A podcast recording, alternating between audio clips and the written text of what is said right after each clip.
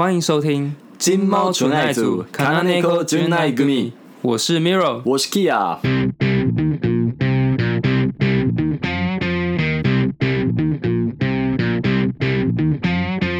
欢迎大家回到金猫纯爱组的节目。那经过了上面两集的嘉宾时间之后呢，今天终于迎来了某个人的回归。没错，就是我 Kia。大家好，大家好，我从凤山的黄埔陆军军官学校出来了。今天是我结训假的日子。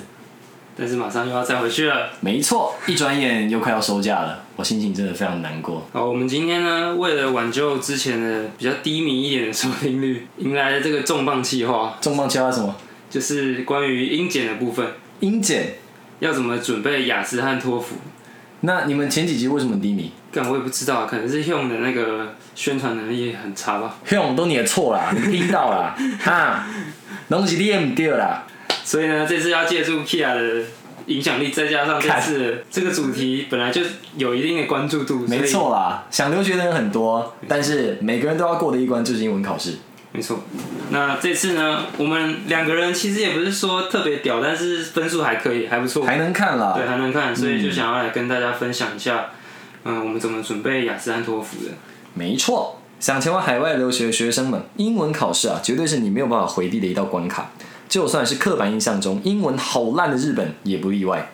我和 Miro 在申请研究所的过程之中，其实，嗯，日本那边的学校也都有要求我们提供我们的英文成绩。因为其实我是申请英文的 program，所以其实大部分的课程还有嗯讨论都是以英文进行的，所以英文成绩是一定要的。没错，我们的校方啊都将英检的分数啊视为必要。注意，这里不是全民英检哦，这里指的是雅思跟托福。当年呐，一年前的这个时候，我们正在准备。我准备的是托福，Miro 准备的是雅思。而这集呢，我们应该就会分段介绍啦。这集我们想说，先介绍一下读跟听的部分。好，一般来说，台湾人觉得准备起来比较友善的一个部分啦。对对，从小到大都有练习的部分。对啊，这个托福还有雅思学术组的考试呢，其实是提供给这些有志前往海外留学、接受高等教育的学子报考的。所以呢。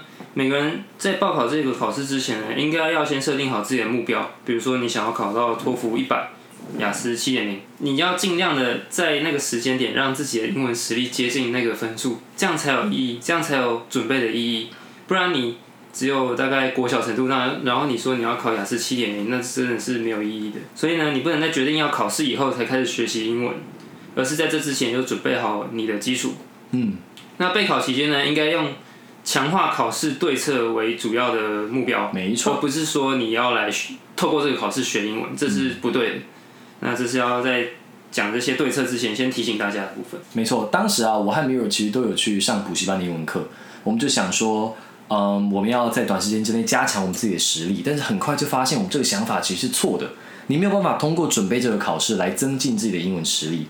但是你要做的目标呢，就是在考试中适当的发挥自己的实力，把自己的分数提升到自己实力的最上限。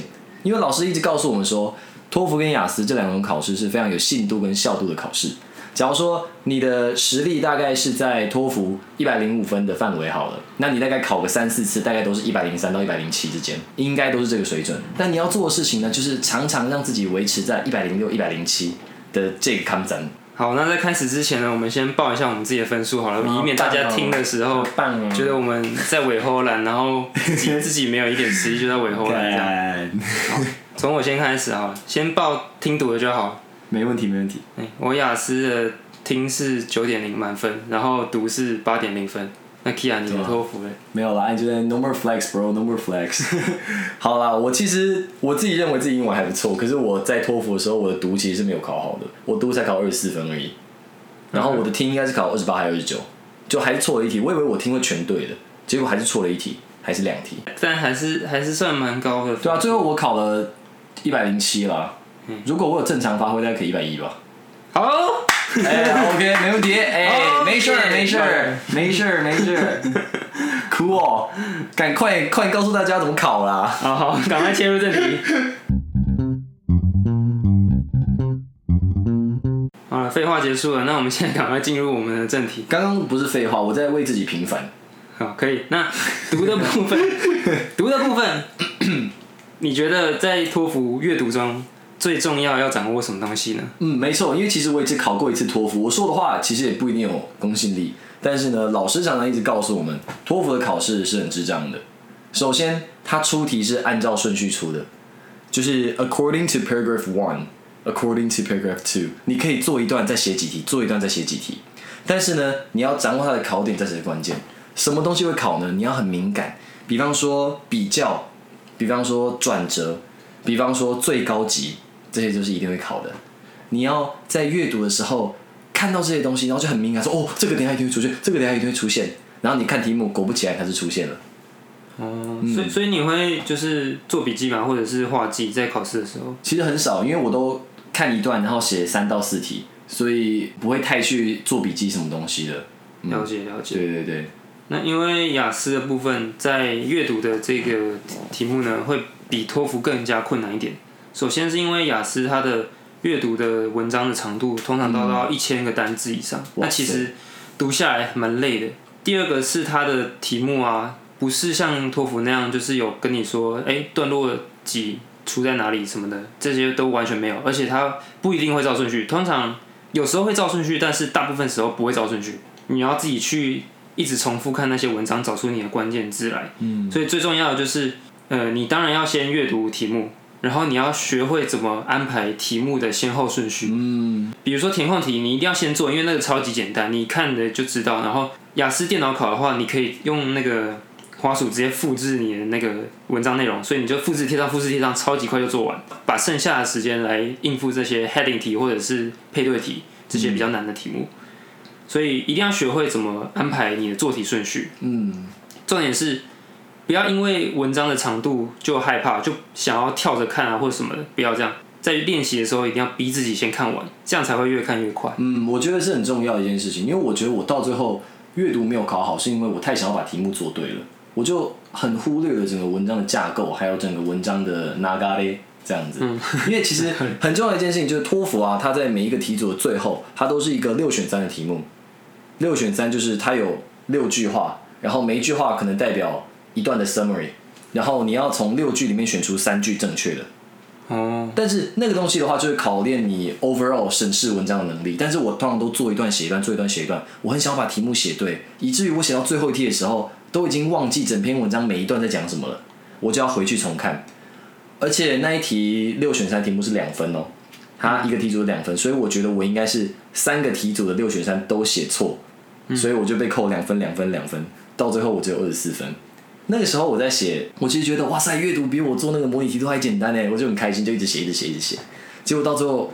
成绩还是不尽理想，各位真的要好好注意。我觉得我们在考托福的考试的时候，看文章应该要以一个享受这篇文章，然后去阅读整个文章的大架构的这个心情去考试，而不是想要把题目做对。我觉得其实雅思托福这些阅读啊，都蛮不错的，文章内容都蛮不错的，因为很多都其实是从一些英文的报章杂志或者是呃一些书里面去找来的。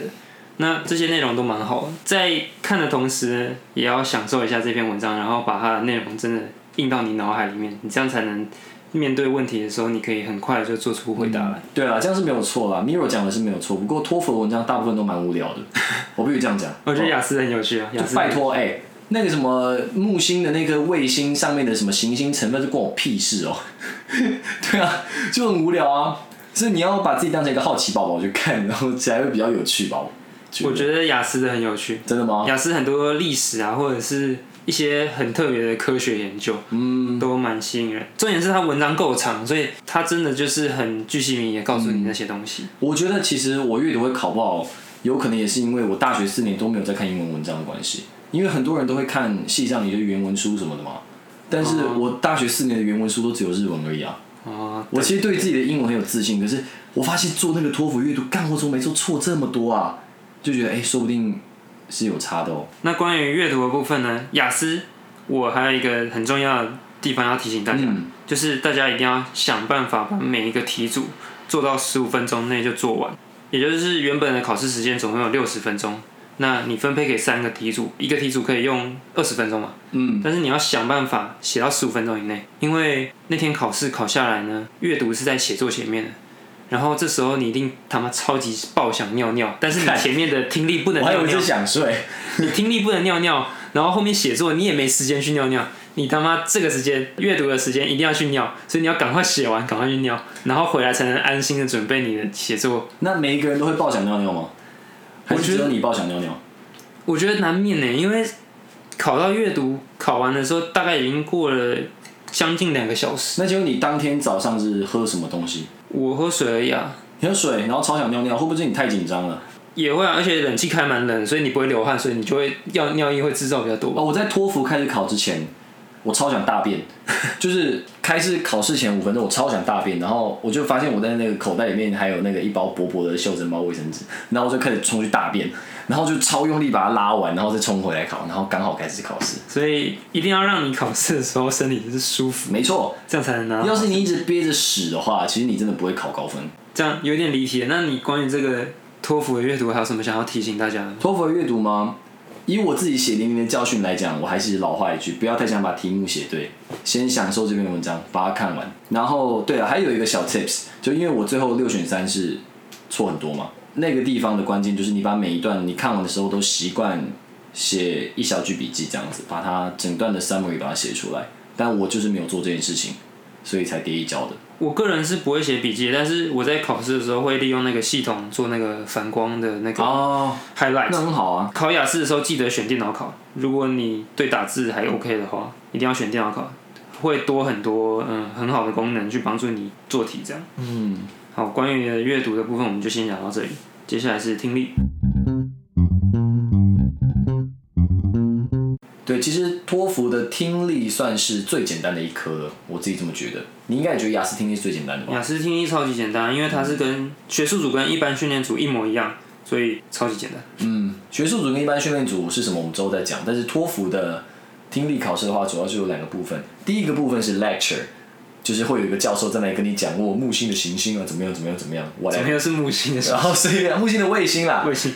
对不起，讲错。然后第二个部分是 conversation，那 conversation 通常是那个学生，然后跑去找那个学校的那个行政人员说，哦，那个我那个宿舍怎样怎样很吵啊，怎样怎样怎样的。这两个部分的话，lecture 就是记得一边听一边做笔记，然后一样比较最高级，然后还有转折会考。然后如果是 conversation 的话，你就要设身处地的去投入那个情境，然后做出合理的判断。我觉得听力真的很简单啦。一般来说，在台湾英文比较好的人，在考托福的时候，听跟读目标分数应该都是三十分，应该都要满分的。尤其听力，我真的觉得是比较没问题的。那雅思的话，其实跟托福好像没有差太多，只是雅思就是它也是分 lecture 和 conversation 嘛，然后你要有耐心啊，然后保持专注力，听到最后面，这样子有时候那些转折或者是杂七杂八的影响的选项，你才能把它剔除掉，嗯，不会被影响到。还有就是你要练习你的拼字，因为我不知道托福有没有，但是雅思的听力有写的吗，最后一道题是拼字，大概会有你要拼十个单字出来嘛，就是他会讲一讲以后突然冒出一个单字的空格，然后你要填空。哦，这么难？对，没有没有没有，托福没有这种东西，托福的听力就纯粹是选择题而已。哦，嗯，讲到这个填空呢，格式的练习很重要。为什么？因为有一些呃邮递区号或者是时间的写法、日期的写法，你一定要了解，不然你很容易就会写错，那就没分数，那那个就没分数。那关于准备的部分，听力我觉得就刷刷题吧。对啊，我自己觉得就刷题、刷题、刷题、刷题、刷题。然后平常啦，你可以多看一些英语发音的节目，像我看很多英文发音的 YouTuber，所以对我来说听力不是太大的问题。嗯，因为我觉得如果你要为了考这个 TOEFL 考试，而去刷很多很多很多题目，它里面内容真的很枯燥，就你不会真的去喜欢上英文。这对于学英文来讲不是一个长远之计。你平常是要多接触一些那个 English pronounced 的媒体，才是正确的学习方法。那我们身为 podcaster，那一定要介绍几个我们觉得不错的 podcast 来帮助大家听这些听力。我推荐的是 BBC 的系列，比如说 Six Minute English，还有 News Review，都是会提到很多不错的单字，就是应用在新闻上面、生活上面的单字。我自己会听 TED Talk 啊，，TED Talk 或者是我很喜欢的一个篮球员叫 JJ Redick，他会邀请一些 NBA 的球员到他的 podcast 室里面，他们就访问他们一些有关篮球的问题，或者是关于生活上的问题。总之就是找你自己喜欢的，真的有非常非常多资源给你利用。听得下去最重要。嗯，没错。我还可以再推荐几个，就是可以帮助你雅思听力，比如说 Looks English Podcast，他是一个英文老师，哦他会录一些蛮有趣的内容。还有 All Years English 也是一组人吧 All ears English 就是都是耳朵的那个 all ears 嘛。All Years I'm yeah，all ears，我洗耳恭听。他就是会有很多 tips 帮助你考雅思。